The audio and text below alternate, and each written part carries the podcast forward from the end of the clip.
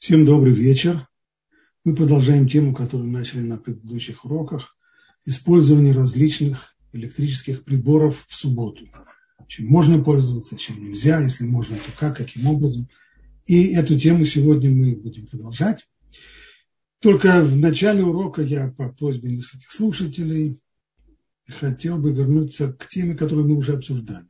Очень подробно мы говорили о различных приборах, снабженных термостатом и о тех проблемах, которые возникают в субботу при использовании этих приборов. Не исключено, что когда мы, их, мы ими пользуемся, то наши действия могут привести к тому, что электричество будет включаться или выключаться. Так вот, оказалось, что в, в странах Европы, для тех, кто живет в Европе, это актуально, широко продается вот такая вот плата. На первый взгляд, и она называется плата для, для разогрева. Кажется, она самая обычная плата. Но плата это не совсем обычная. Можно увидеть, что у нее здесь две лампочки, красная и зеленая. Идея этой платы следующая. Когда вы ее включаете, то она сначала работает на разогрев. Она разогревает все, что необходимо. В дальнейшем, как только разогрев закончился, она достигла нужной температуры, гаснет красная лампочка, зажигается зеленая лампочка, и теперь она работает в режиме сохранения тепла. Более того, прелесть этой платы в том, что ее в этот момент можно даже и отключить от электричества, и она будет продолжать сохранять на протяжении 60 минут, будет продолжать сохранять тепло. Это вполне хорошая идея, но штука-то в том, что, по крайней мере, если эта плата умеет отключаться от нагрева и переходить самостоятельно, автоматически, из режима разогрева в режим сохранения тепла, это значит, в ней работает термостат. А отсюда следующий вывод. Если в, когда она работает в режиме сохранения тепла, вокруг начнется охлаждение, и плата охладится, то термостат сработает в обратную сторону и снова включит режим разогрева. И мы увидим, в этот момент мы увидим, что красная лампочка зажглась, зеленая лампочка погасла и включился таким образом режим разогрева. И то, что может вызвать эту штуку, скажем, если мы снимаем кастрюлю, которая была горячая, горячая кастрюля. Верно, что плата подогревала кастрюлю. Здесь же происходил теплообмен, кастрюля тоже подогревала плату. Как только мы снимаем горячую кастрюлю, и у нас в комнате прохладно, не исключено, я в этом не уверен, я не проверял эту плату, не, не делал никаких конкретно опытов, но не исключено, что в этот момент она может э, сработать, и сработает термостат, и она перейдет в режим разогрева. Поэтому с такими платами нужно быть осторожным, нужно проверить действительно их действия, поставить конкретный опыт, посмотреть, что будет происходить, когда снимаем кастрюлю. Не исключено, что есть какие-то возможности решения, но нужно знать, что плата проблематична из-за наличия термостата, и прежде чем ее использовать, нужно хорошенько проверить все стороны ее работы и посмотреть, как именно проходит работа этой платы. Ну вот теперь мы можем вернуться к тем вопросам, которые я планировал рассматривать сегодня. И первый вопрос – это использование телефона в субботу. Ну, очевидно, что звонить по, по телефону в субботу нельзя. То, что происходит, когда мы звоним, мы будем сейчас говорить о э, простом телефоне,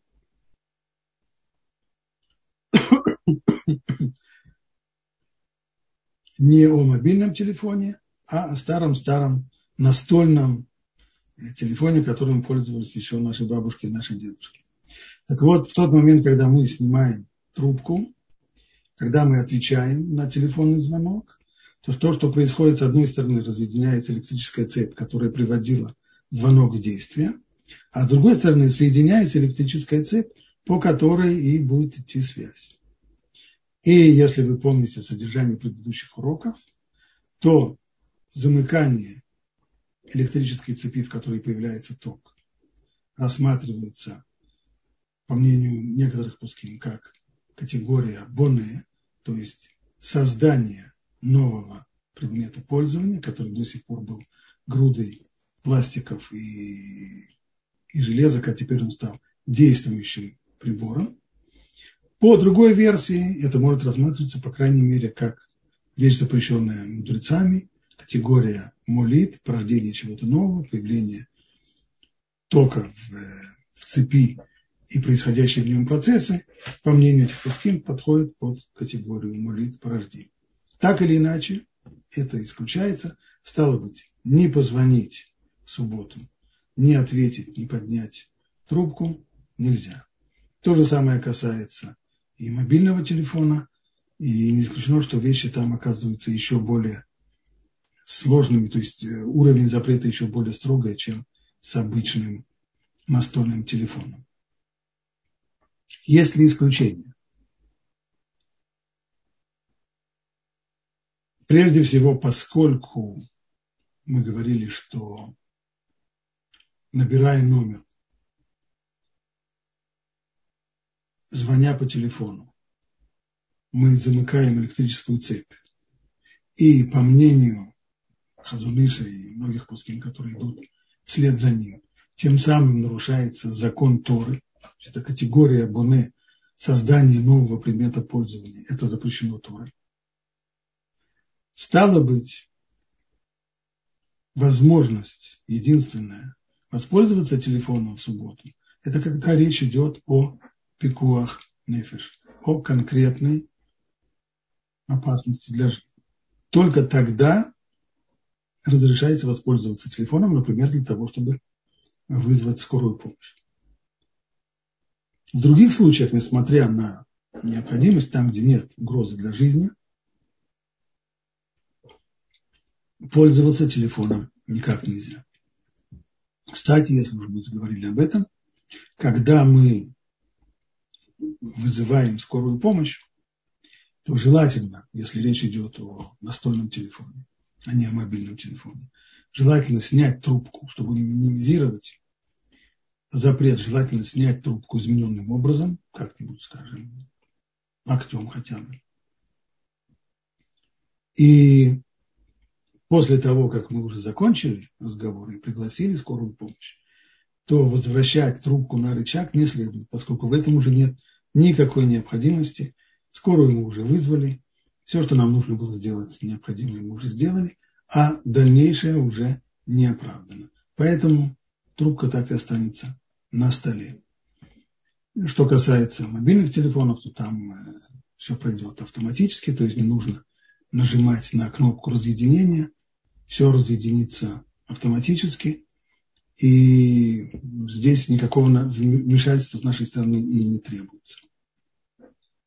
Нужно сказать, что некоторые авторитеты разрешают врачу, у которого дома вдруг звонил, зазвонил телефон. Кстати, чтобы телефон вдруг не звонил посредине субботы, желательно вообще его отключать на субботу и включить его только в Муцей Шаббат.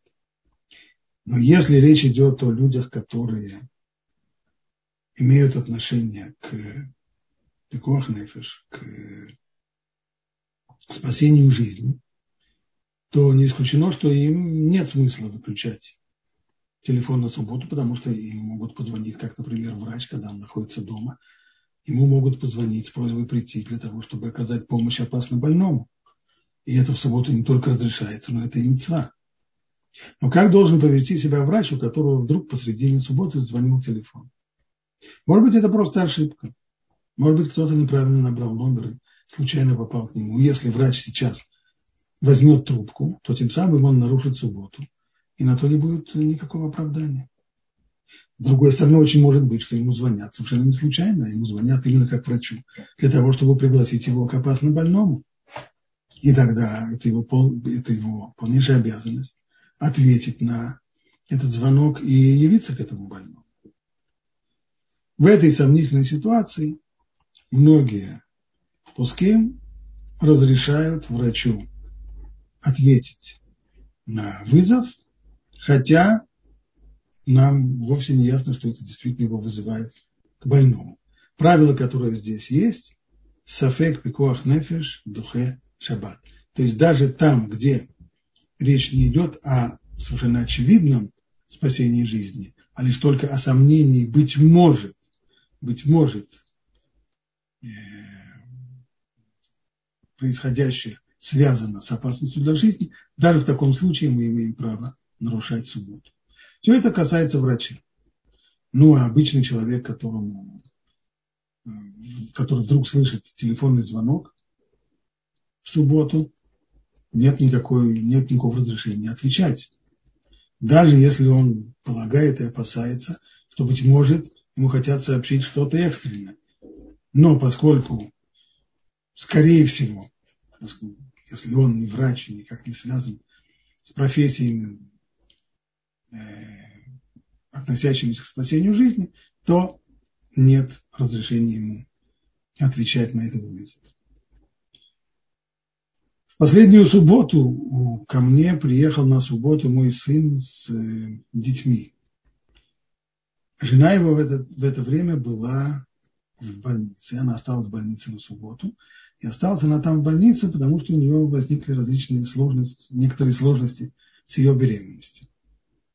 И была некоторая опасность преждевременных родов. Вещь очень нежелательная. И здесь мой сын спросил меня следующий вопрос. Есть известная Аллаха. Если человек, находящийся в состоянии опасности для жизни, госпитализирован, а сколько будет сказано, это еще тема, которую мы не обсуждали, но нужно знать, что роды – это ситуация, которая, безусловно, имеет статус опасности для жизни – в Аллахе, несмотря на то, что 99 и, и так далее, процентов родов заканчиваются самым наилучшим образом, это не означает, что ситуация сама по себе не опасна. Опасно только почти каждый раз это кончается хэппи-энд. Но опасность есть. Так вот, когда есть опасно больной человек,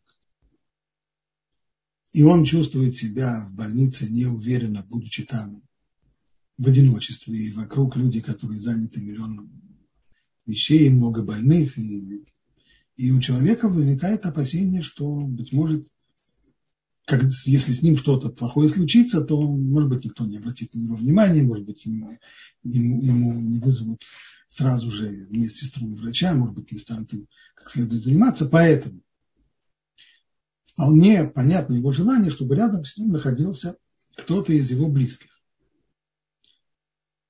И поскольку, если он не увидит никого из близких рядом с собой, то это приведет с точки зрения психической, психологической к довольно серьезному стрессу. Может привести, не обязательно приведет, но может привести к стрессовой ситуации.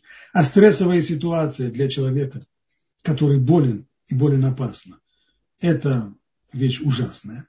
Поэтому для того, чтобы не возникло такой стрессовой ситуации, наши мудрецы разрешили близким людям опасно больного человека приехать вместе с ним в больницу. То есть, когда его забирают, скажем, когда женщина начинает рожать, у нее начинаются схватки, и это уже ситуация, которая оправдывает вызов скорой помощи и поездки в субботу в больницу для того, чтобы рожать, то ее муж, которому она доверяет и который она хочет, чтобы он был вместе с ней, рядом с ней в опасную минуту, ее муж имеет полное право на той же самой скорой помощи приехать вместе с ней в больницу, хотя он рожать не собирается, а он только сопровождающий. Более того, если так получилось, что этот близкий человек не сумел приехать вместе с роженицей, с госпитализируемым больным на одной машине скорой помощи, и в нем больной нуждается, то он имеет право приехать в больницу для того, чтобы быть э, рядом с э, опасно больным в тяжелую минуту. На основе этого сын мой спросил, если вдруг окажется, что начнутся преждевременные роды. И моя жена захочет, чтобы я был рядом с ним, с ней. Может быть, как, как она может мне сообщить? Ну, может сообщить только по телефону. Так может быть, мне не выключать телефон на субботу? Имею ли я на это право? Я вам ответил следующую вещь. Даже если телефон зазвонит, то отвечать на него у тебя нет оправдания. Поэтому скажи своей жене следующее, что если действительно будет такая ситуация, что начнутся роды, то пусть она попросит медсестру, не еврейку, набрать номер ее мужа и сделать, договоритесь об условном знаке, чтобы она, предположим, позвонила дважды и, и, и прекратила звонок. И тогда, когда ты услышишь двойной звонок, то ты будешь знать, что это условный знак, и ты можешь отправляться в больницу. Вот подобного рода вещь вполне можно сделать, а в остальных случаях человек, который не является врачом, ему телефон правильно выключать, ну и если даже он не выключил его и телефон звонит, то отвечать на этот звонок не следует. Вот это все, что я хотел сказать по поводу телефона. Перейдем к следующему прибору. Ингалятор. Если мне не изменяет, не изменяет память, то у нас уже были разговоры, по крайней мере, были вопросы об ингаляторе. Ингалятор в субботу. Человек, которому нужно на практике использовать ингалятор в субботу, желательно, чтобы он проконсультировался у Равина, как ему это делать, потому что мне достаточно трудно говорить здесь о об общих правилах, потому что на рынке существует множество, десятки-десятки видов ингаляторов, и у каждого своя схема работы, и то, что верно по отношению к одному ингалятору, будет неверно по отношению к другому. Вместе с тем, вместе с тем какие-то общие правила и бесспорные мы можем сегодня озвучить. Первое. Если это ингалятор для распрыскивания горячих паров. Такой ингалятор, если посредине субботы вода у него заканчивается, залить туда холодную воду, очевидно, нельзя. Ибо если мы туда нальем холодной воды, то тем самым нарушим запрет варки. Вода в этом ингаляторе нагреется, нагреется, а вода, которая нагрелась до температуры яд суледет до температуры, когда рука отдергивается, и такая вода считается сваренной. Ну а если я хочу залить в него горячую воду, ведь разогрев горячей воды, по идее, не рассматривается как варка. Когда мы изучили законы варки, то мы говорили, что разогрев уже сваренной пищи варкой не считается. По идее, то же самое можно сказать и здесь. Но не все так просто. Некоторые пуским спрашивают такой вопрос. В Талмуде есть э, Аллаха, связанная с варкой только не пищевых продуктов, а красителей. Когда делают краску тем, что варят красители в воде. И краска выделяется из этих красителей, окрашивает воду. Так вот там по, в соответствии с выводом Талмуда, несмотря на то, что вроде бы вода это уже сварилась, но вместе с тем процесс варки продолжает идти дальше и дальше и дальше, потому что все больше и больше краски выделяется из красителя и больше окрашивается вода, и тем самым краска становится все более интенсивной, и поэтому, в отличие от варки, скажем, просто чая, кофе или что-нибудь, в тот момент, когда закипело-закипело, больше, больше мы не считаем, что дальше варка не происходит.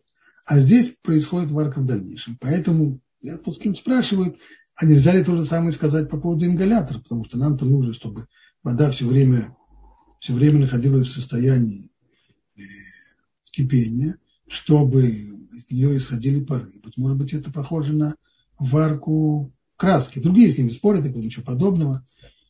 Там это краска, там это постоянный процесс выделения красителей в воду, а здесь нам ничего не нужно, чтобы выделялось.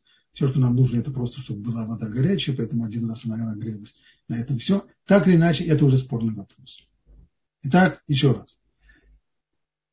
В горячий ингалятор налить холодную воду однозначно запрещено в субботу.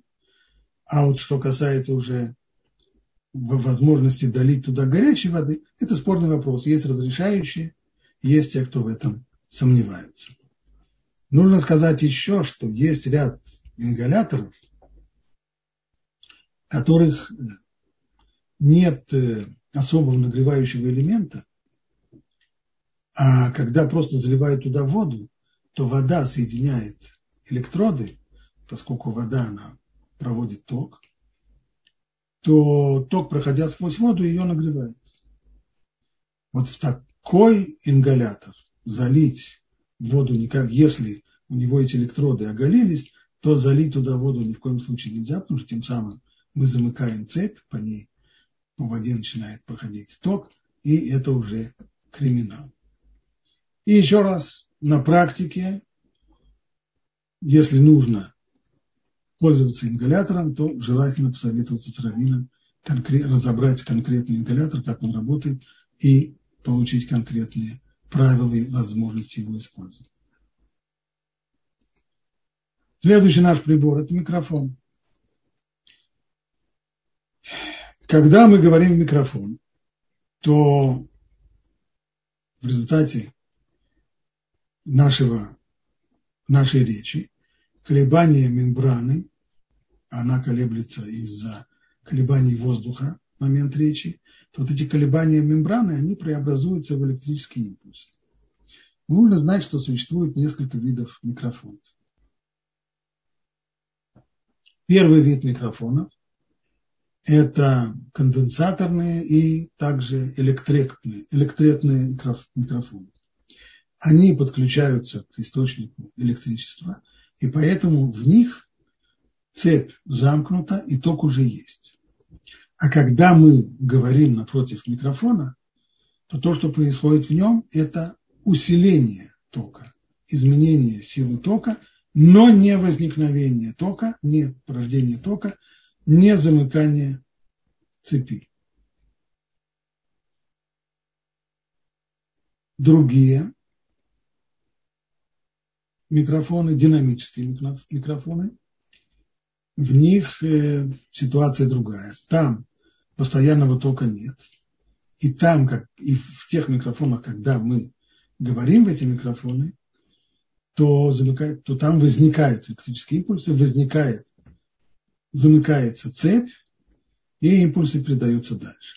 Понятно, что такие микрофоны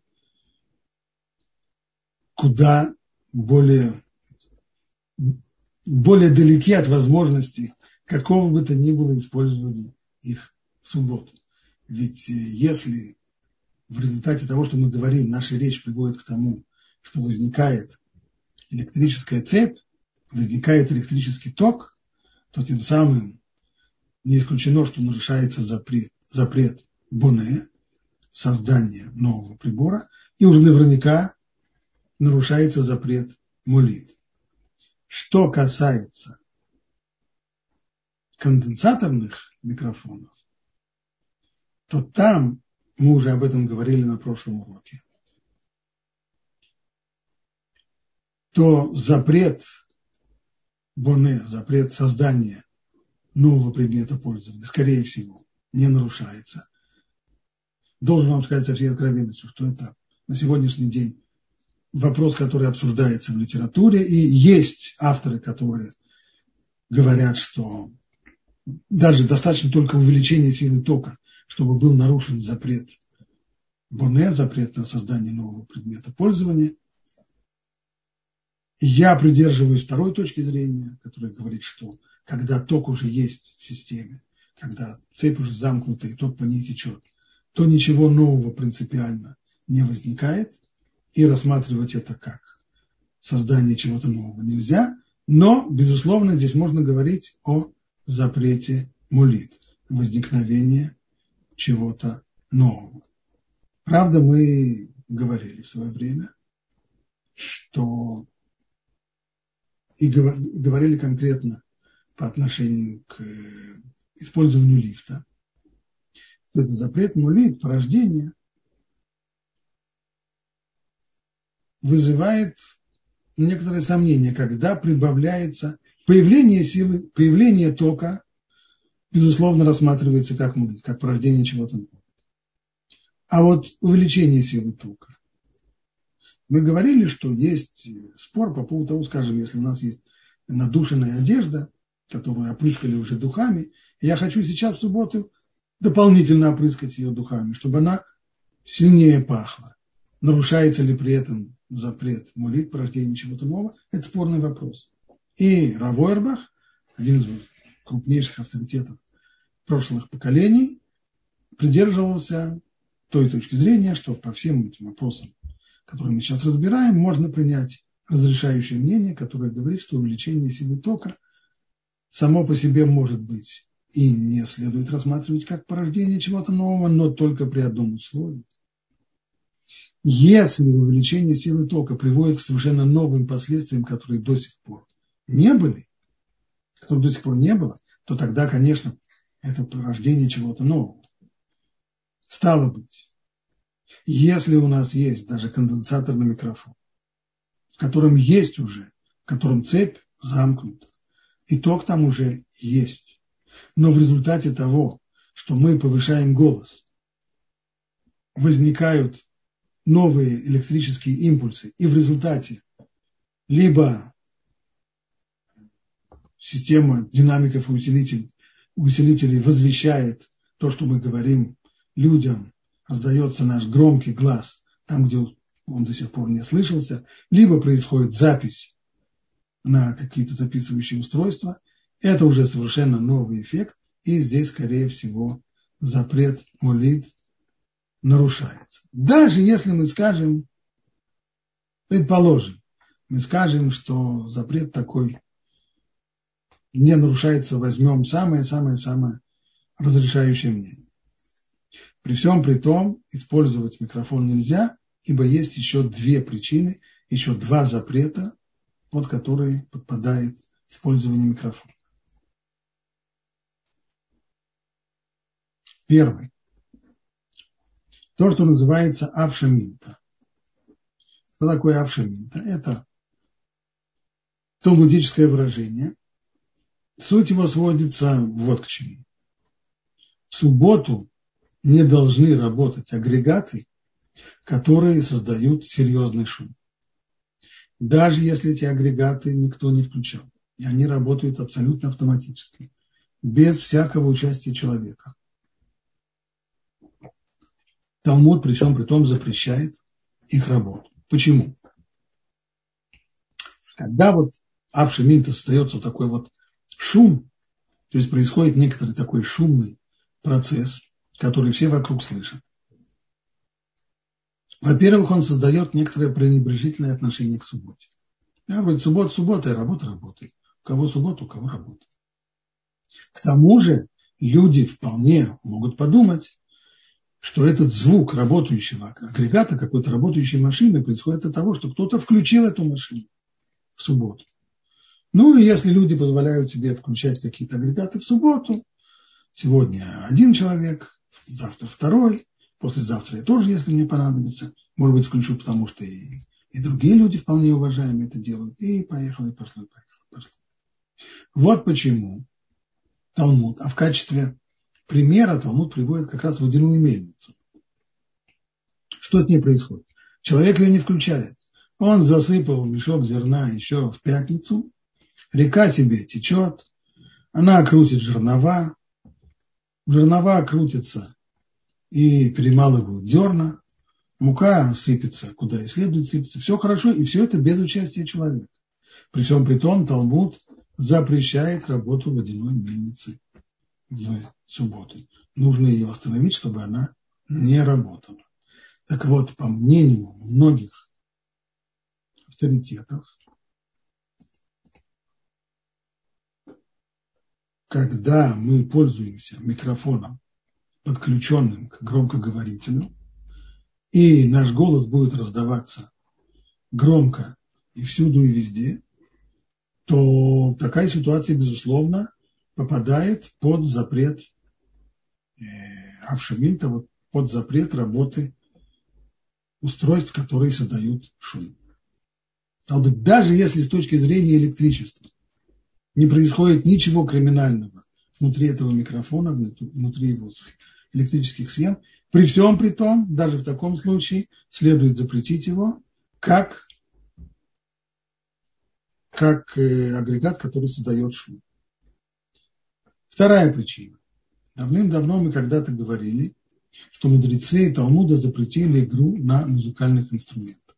Почему ее запретили? Из опасения того, что человек в ходе игры захочет чуть-чуть настроить свой музыкальный инструмент, чтобы он звучал лучше, а настраивать тот, кто настраивает музыкальный инструмент, безусловно, нарушает запрет Торы, Метакен, это запрет э, на починку, ремонт и создание предметов пользования, приборов так То была причина. Но после того, как есть эта причина, отныне существует формальный запрет. Любые музыкальные инструменты запрещено использовать в субботу. А в дальнейшем этот запрет расширился и распространился на все предметы, которые издают громкие звуки. И в класс таких предметов, безусловно, входит микрофон. Кстати, если наш микрофон подключен не к усилителю, не к громкоговорителю, а подключен он к записывающему устройству, то здесь тоже это серьезная очень проблема, поскольку запись звука в субботу тоже запрещена. Если речь идет о, скажем, то, что было в старину, э, магнитные пленки, то и запись на э, магнитную пленку, на магнитофон многими авторитетами запрещалась. Ну а на сегодняшний день, когда э, в быту мы пользуемся уже магнитофонами, и вся запись идет на карты памяти, которые работают по системе SSD, а там происходит переключение. Это электрические схемы. Да? Каждая ячейка может быть либо 0, либо 1. И это происходит через соединение и разъединение электрических цепей. То есть это уже куда более, и это очевидно, куда более строгий запрет, чем запись на магнитную пленку. Так что пользоваться микрофоном в субботу нельзя. Следующий вопрос, который мы должны будем обсудить. И с этого вопроса мы начнем следующий урок. Это использование слухового аппарата. Но в слуховом аппарате тоже есть микрофон. Там есть еще целый ряд систем действующих. И вот о том, можно ли использовать слуховой аппарат в субботу, об этом мы будем говорить с вами на следующем уроке. А на данный момент я хотел бы остановиться и перейти к ответам на вопросы. Спасибо большое. Вопрос первый. Спрашивают, если э, телефон сам снимает трубку и включает громкую связь, даже нельзя, также нельзя по нему говорить, не прикасаясь к нему. И дело в том, что вот у нас была сейчас плохая связь, поэтому начало вопроса я плохо слышал. Если вы можете вернуться к вопросу. Конечно. Э, если телефон сам снимает трубку и включает громкую связь, также нельзя по нему говорить, не прикасаясь к нему. Дело у нас просто, просто плохо. Просто плохо слышу. Не знаю почему. Э, дорогие наши слушатели, скажите, это то, как вы меня слышите? Это мои ну, проблемы? Ну, вопрос. А, это вопросы идут. Ага. Давайте, а вы, а вы не видите чат? Чат вижу. А, мне пишут хорошо. Тогда, может быть, вы, я уже прочитала вопрос для слушателей. Э, вот это... Okay, а если телефон сам снимает трубку? Вопрос. И включает громкую Сейчас связь. Сейчас предыдущего урока. А, если в пятницу, так.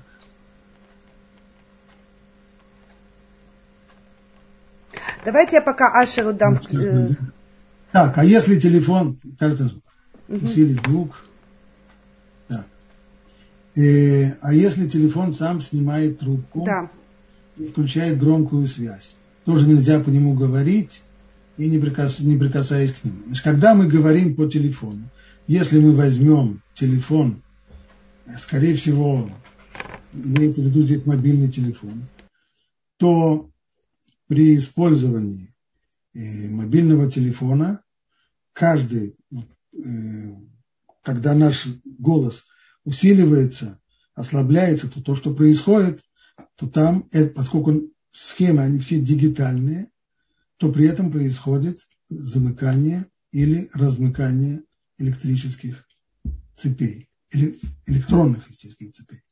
Появление тока в каких-то ячейках, исчезновение тока из, из каких-то ячеек. А это уже криминал.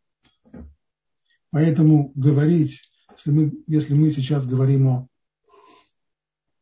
о мобильном телефоне, то там совершенно очевидно, что говорить, даже если мы его не включаем, не выключаем, мы просто говорим в него, то тем самым мы приводим к нарушению субботы. О таком разговоре по старому-старому телефону, не мобильному, а настольному телефону, то об этом в свое время много говорили, этот вопрос был обсуждаемый. И там все не просто, потому что вдобавок к тому, что происходит в самом телефонном аппарате, есть еще процессы, которые, которые идут в, на телефонных станциях, сегодня автоматически. И это достаточно сложный вопрос. Но поскольку я представляю, насколько я понимаю, вопрос был задан про мобильный телефон, то что касается мобильного телефона, однозначно нельзя э, говорить в него, даже если мы не набираем номер и не отвечаем. Дальше был вопрос. Скажите, пожалуйста, правильно понимаю, ингалятор включают в пятницу, и сутки он работает. Совершенно верно. В, в субботу нельзя включать ингалятор, если только в этом нет э, пикох нефиш, и это не нужно для спасения жизни. Если в середине шаббата заварка, сделанная в пятницу, закончилась, можно в заварник налить горячую воду из шаббатного чайника. И э, вопрос э, следует объяснить следующим образом.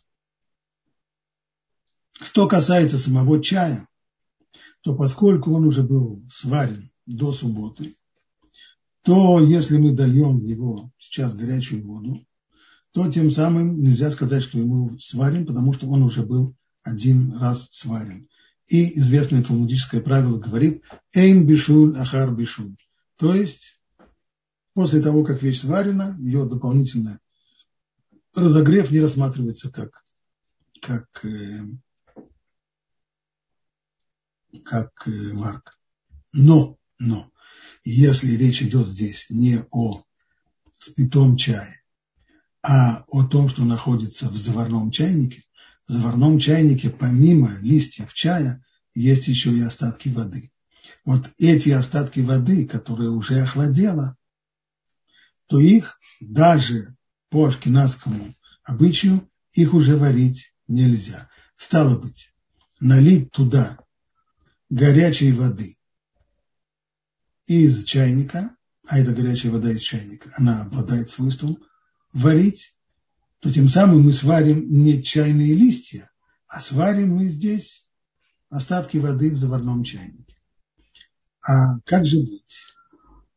Я вам предлагаю совершенно другое решение этой проблемы, когда кончился чай.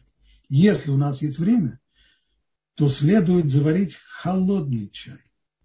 Сегодня это вещь, которая достаточно серьезно используется. Называется cold brewing. Если мы положим листья чая в холодную воду часа на два, на три, то мы получим, в общем-то, чай. Вполне, вполне себе чай. И вот этим лучше воспользоваться в субботу, когда кончилась заварка, сделать себе новую холодную заварку, поскольку мы, то, что мы холодным образом выделяем вкус из э, листьев чая, тем самым суббота не нарушается, и тогда нам, у нас нет проблем, связанных с, э, с варкой тех остатков воды, которые есть в заварном чайнике. Спасибо. Есть дополнение к вопросу. Спрашивают, ингалятор же можно на шаон шаббат поставить? Совершенно верно. Все, что мы, мы говорили, о, главное, если бы ингалятор был такой штукой, которая, э, которая постоянно, нон-стоп выделяла бы водяные пары, все было бы здорово. Проблема-то с, с ингалятором, когда в нем вода кончается. Когда вода кончается, вот тогда, вот тогда и проблема. То есть проблема добавления воды. А то, что он, то, что он включится, то, что Шаон Шаббат его включит посредине субботы, в этом нет никакой проблемы. Проблема добавления воды. Угу. Это, это проблема. Был еще вопрос. Спасибо. Если, Можно еще музыку? предыдущий вопрос, Может. который был. Есть к нему дополнение. Э, спрашивают, другой, другой автор, но спрашивает, когда вы объясняли, что, можно, что нельзя разговаривать с телефоном самовключающимся, а здесь спрашивают, что как быть с Аляксой. То есть Алякса это не мобильный телефон, а это устройство, и вот у нас дома есть, и мы так детям звоним на него. Допустим, э, то есть, только я не понимаю, кто может позвонить. Я не знаю, я, я не знаю, как эта вещь работает. Как работает, да. А вообще, есть, какие обстоятельства могут быть телефонные, чтобы телефоном можно было пользоваться?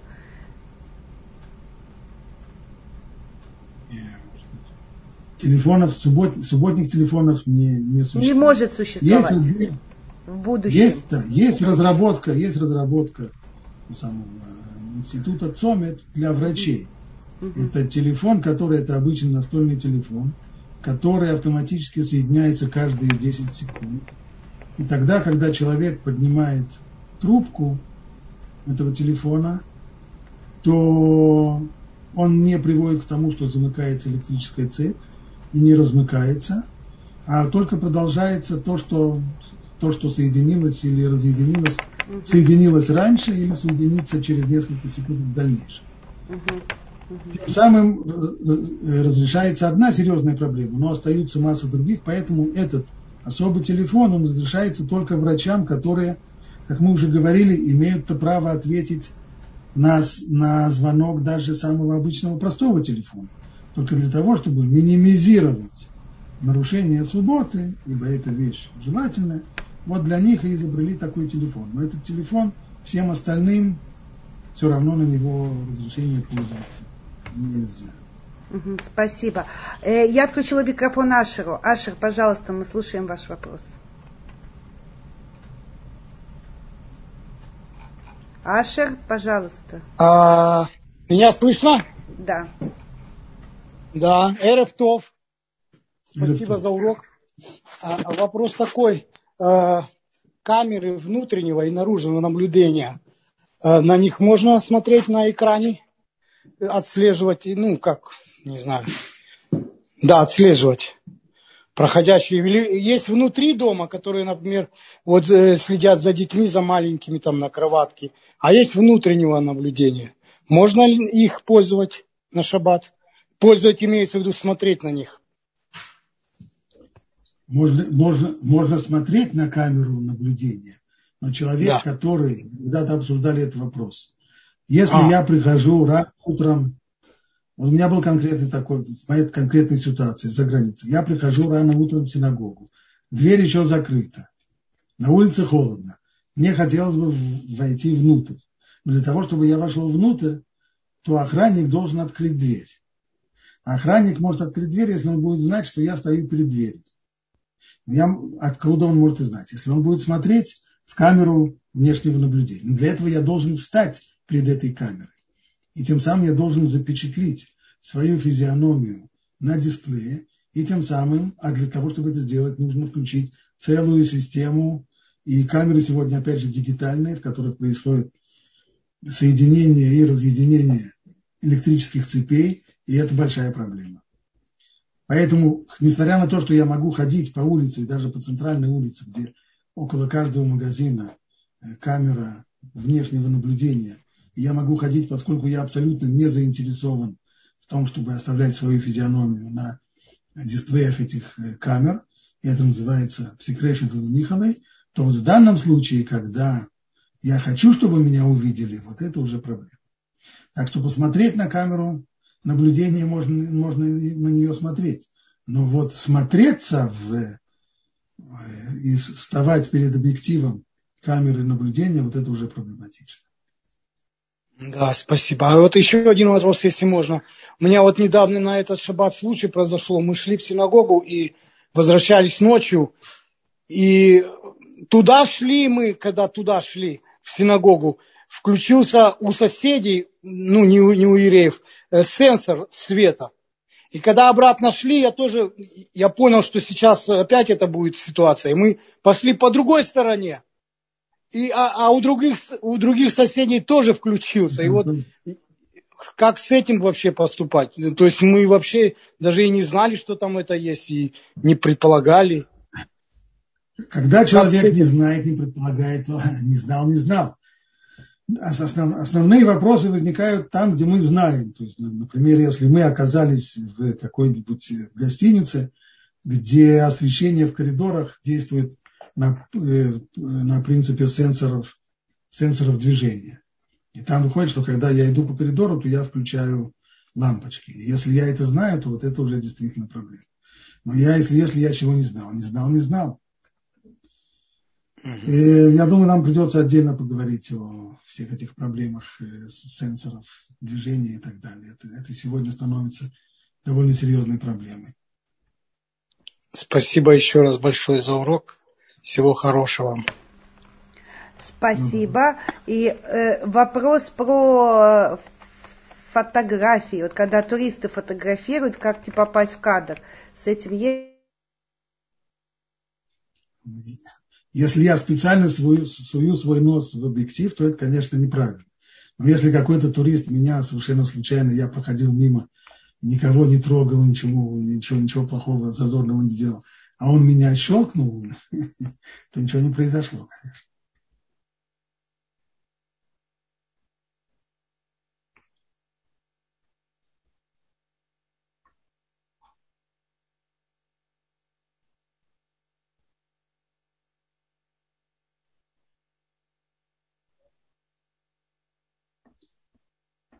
Я не слышу дополнительных вопросов. Может быть, э, есть вопросы, которые я вижу из чата. Если в пятницу включить негромко музыку, можно ее слушать, не прикасаясь. Ответ нет. Мы уже упоминали, что точно так же, как нельзя играть на музыкальных инструментах, точно так же нельзя оставлять включенными любые э, приборы, которые играют музыку, и даже не просто играют музыку, а просто создают шум совершенно не музыкальный, и это тоже делать нельзя.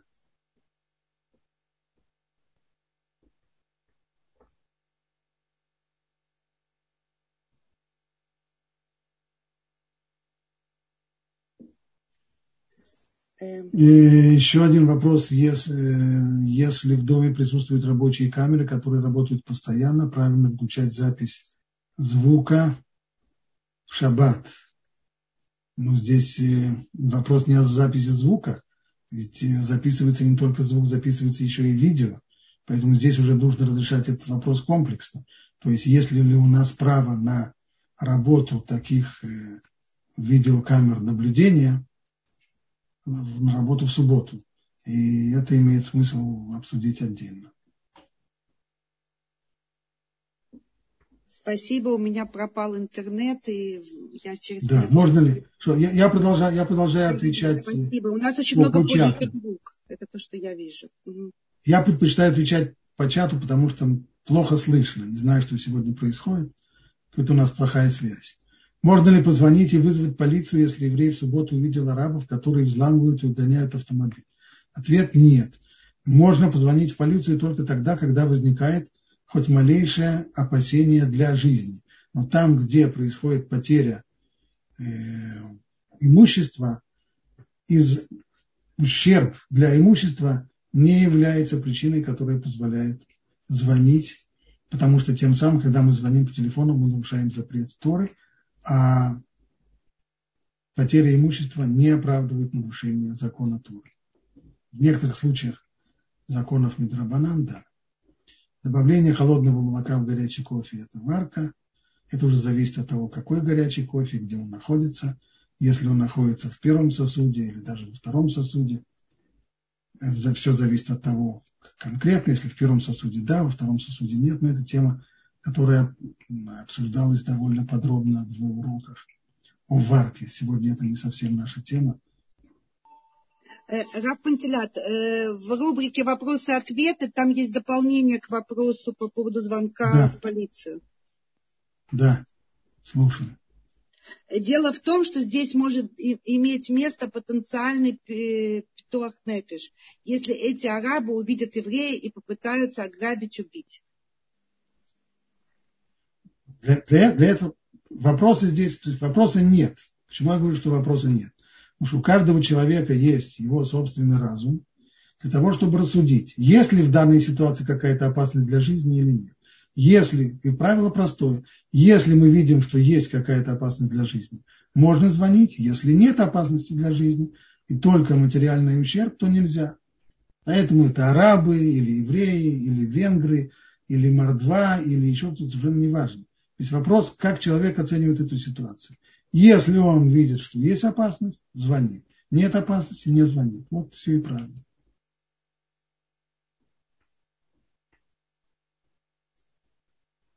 Спасибо. Здесь еще вопрос в рубрике «Вопросы и ответы». Сейчас. Э, э, экран телевизора с картинкой природы без звука можно оставить на субботу?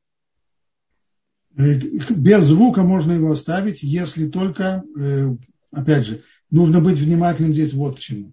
Если у вас работает то, что называется screensaver, шумер масах, по-русски я не, знаю, не помню, как это называется, то тогда, может быть, в какой-то момент, если он сработает и закроет, а потом неосторожно двинуться рядом, рядом с компьютером, и тогда, наоборот, снова появится изображение. Поэтому, если вы оставляете какую-то картинку, ну, то нужно быть уверенным, что э, скринсейвер не работает, и проходя рядом с компьютером, находясь с ним рядом, вы не приведете к изменению изображения на дисплее.